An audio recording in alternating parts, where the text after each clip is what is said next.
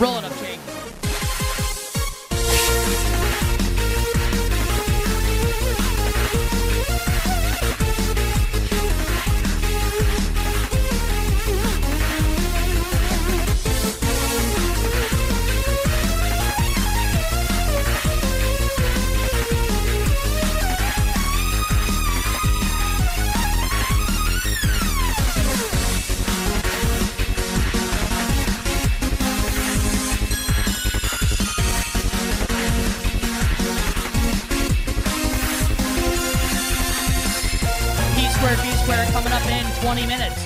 Number two. And we'll be on Stadium from 4 to 6 p.m. Eastern Time. Uh, we will begin with the Bengals and the Titans in Tennessee. We'll hit the Colts and the Rams in Indy, the Saints and the Bucks in New Orleans, Eagles and the Commanders in Philly, Chiefs and the Jets at the Meadowlands, and the Giants and the Seahawks.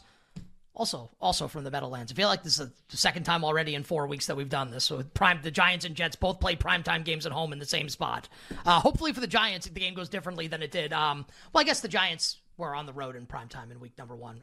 Uh, no, that game was home against the Cowboys. I'm gonna stop talking now. I feel like my brain is shorting out like my Wi-Fi is. Uh, Brad Nessler will join us as we move along, talking college football. Uh, Power Hour, final hour, featuring all our bets for tonight and the games that we've already bet for week number four in the National Football League. But Ken, Week three is now in the rearview mirror. And you know what that means? We got to hold accountable the losers, the people that screwed us this past weekend, the people that cost us money. And we do that every week on Tuesdays with He's a Slap.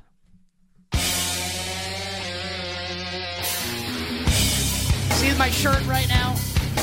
You better you bet shop.com. It says don't be a slap. One of many great pieces of merchandise that you can buy right now at you better you bet shop.com. If only the people on this list had heeded that advice. I want to start in Denver with Sean Payton.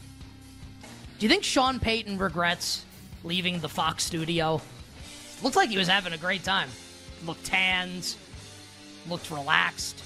He could say things like Nathaniel Hackett's a bumbling idiot and not get nearly the media scrutiny that he gets now that he's a head coach in the league. He could just fire, shoot from the hip and say whatever he wanted and make millions of dollars. Is he making more money right now in Denver? Yeah, of course he is. But is it worth the hassle? Is it worth the headache? Who do you think Sean Payton would rather be sitting, sitting next to? Russell Wilson or Terry Bradshaw? What about Carrie Bradshaw? Ahmad Bradshaw? Ahmad Bradshaw's a really nice guy. Played for the Giants, won a couple Super Bowls. John Bradshaw Layfield. Definitely Terry Br- any Bradshaw over Russell Wilson. Sean Payton calling out Nathaniel Hackett this offseason, basically saying one of the worst coaching jobs he's ever seen. Guess what Coach Hack never did? Get 70 points dropped on his grill. Sean Payton did this past Sunday. Didn't have his team ready to play. Talked all that smack in the offseason and couldn't back it up. 0 3. Egg on his face. Loser. And a slap. How about Washington? I, I'm really the slap here. I not only on this show, on all the radio, all the media that I do. They said, "Hey, hey, Nick, like, what do you, what do you like this week? Like, give give us an upset pick for this week." And I said, "You know what I think of Commanders quarterback Sam Howell? He's hashtag good. As it turns out, he's hashtag blind and also bad. I think uh I know that he's like a fifth round second year player, so he's not making like starting quarterback money, not yet at least. I think he's got enough money though to make an appointment at the optometrist. I think this dude might be colorblind. I don't know what the hell he's thinking. How about the interception by Epenesa on Sunday? Literally threw it right to him. He was five feet away from his face. Like, did did Howell think like, is that is, like, that my tight end Cole Turner? Is this John Bates? Am I throwing the ball to someone on my team? I don't know what this guy's thinking. I don't know if he's colorblind. I don't know if he's got sight issues. Maybe he's just hashtag bad. But you know what he is? Hashtag slap. Oh man, Monday Night Football. Ken, I don't know if this totally mushes your comeback player of the year bet. Can you win comeback player of the year while being named a slap in the said year, same year? We'll find out with Baker Mayfield this year. Baker Mayfield, under pressure, folds like a cheap suit. Week one against Minnesota. Vikings can't get a lot of pressure. Baker Mayfield looks, he looks pretty, pretty. Baker Mayfield looks pretty good in that game. Week two against the pathetic Chicago Bears. Baker Mayfield, clean pocket, slinging it down the field to Mike Evans. Week three against Jalen Carter and the Philadelphia Eagles, not so much.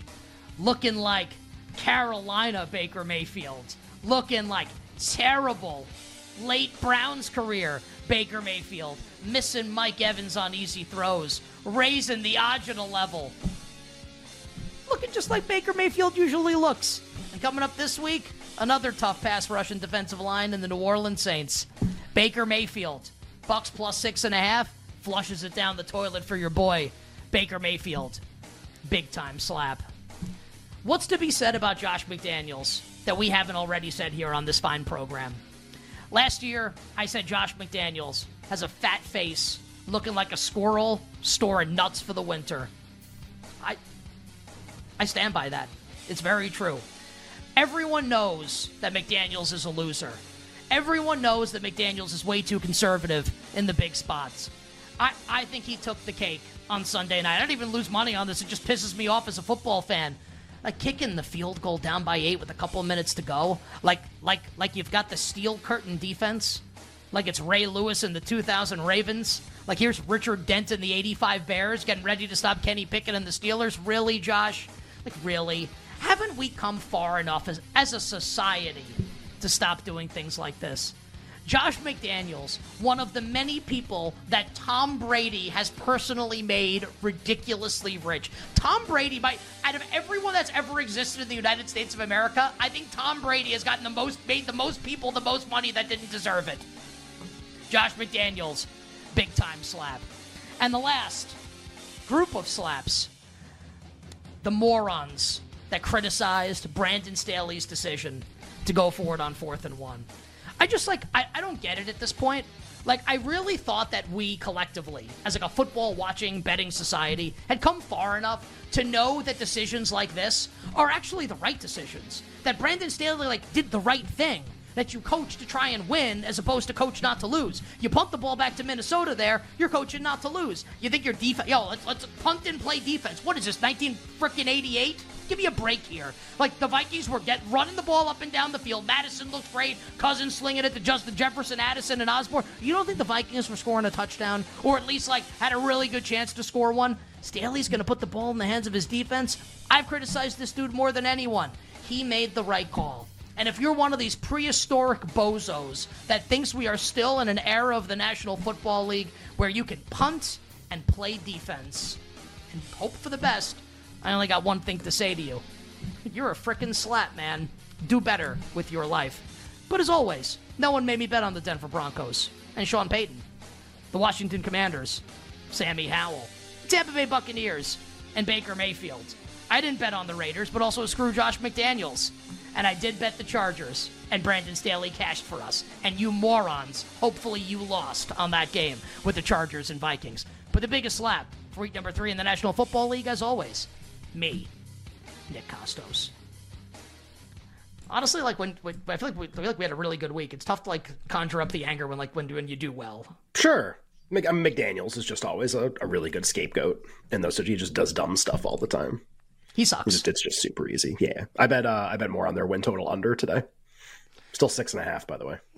Well, let's uh let let's go Chargers on Sunday. Also because because I bet them. Right. Uh Well, Jimmy Garoppolo also crumpled into a paper bag Sunday night, and we're going to put six and a half on the board again. Like he's just going to play every game for sure. Just, I think that's a little silly. And uh, also, uh, Davante Adams is already on record saying, "Yeah, like the season's kind of like going downhill already, and I don't have time for this. Seems bad. I got plenty Seems of time bad. for it.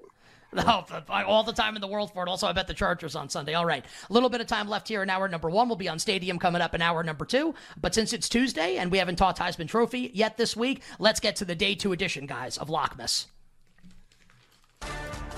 College football is the best time of the year. The fight songs. Announcers going crazy. Martinez steps up, throws. Oh, what an interception! Oh my gosh! The roar of the crowd.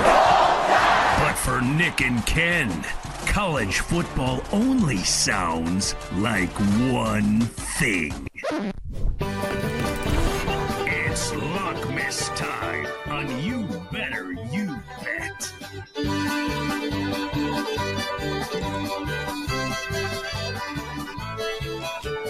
Hey, all right. Let's talk Heisman Hey. Trophy, Ken. Where Michael Heisman. Penix Jr. is now the uh, the co-favorite to win the Heisman, along with Caleb Williams. What do we got now? Heisman Trophy uh, after week number five, uh, week number four in college football. Yeah, I took two really long shot flyers in this market, and uh, and I, they both bricked, which is fine because uh, there's so many more weeks to go and, and so many more bets you can possibly make. Um, so that's just whoever the next person I bet on to win this. Watch out! Jalen Milroe got benched and Marvin Harrison Jr. got hurt. Yikes!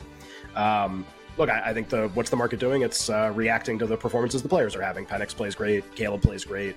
Um, the players that have the most touchdowns are being rated the best. Just like something to keep in mind, and this will be true when we do NFL awards on Thursday. College football isn't obviously as long of a season as the NFL is. Uh, every team plays 12 games as opposed to 17.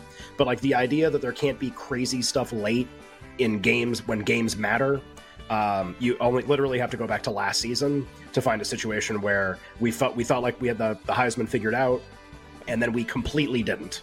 Right? Hendon Hooker gets hurt, but more importantly, CJ Stroud's a huge favorite. Caleb Williams is twenty to one with like three games to play. And ends up still winning the award. So just because like guys are getting out to leads, and this is true in the NFL markets as well, just because guys are getting out to leads and the market is figuring out like what teams are good and who and who's not good, and it's starting to get priced this way, there's still a ton of room for really rapid price movement as we get towards the end of the season in almost half the NFL award markets, maybe two thirds of them.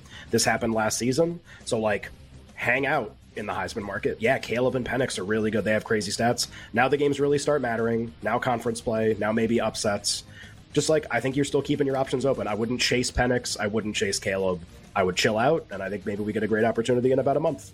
And there are some really interesting names in like the 30 ish range, including both big quarterbacks in the Big Ten. Hour one done, hour two for you. Coming up on the other side, P squared, B squared kicks us off with the Bengals and the Titans in Tennessee.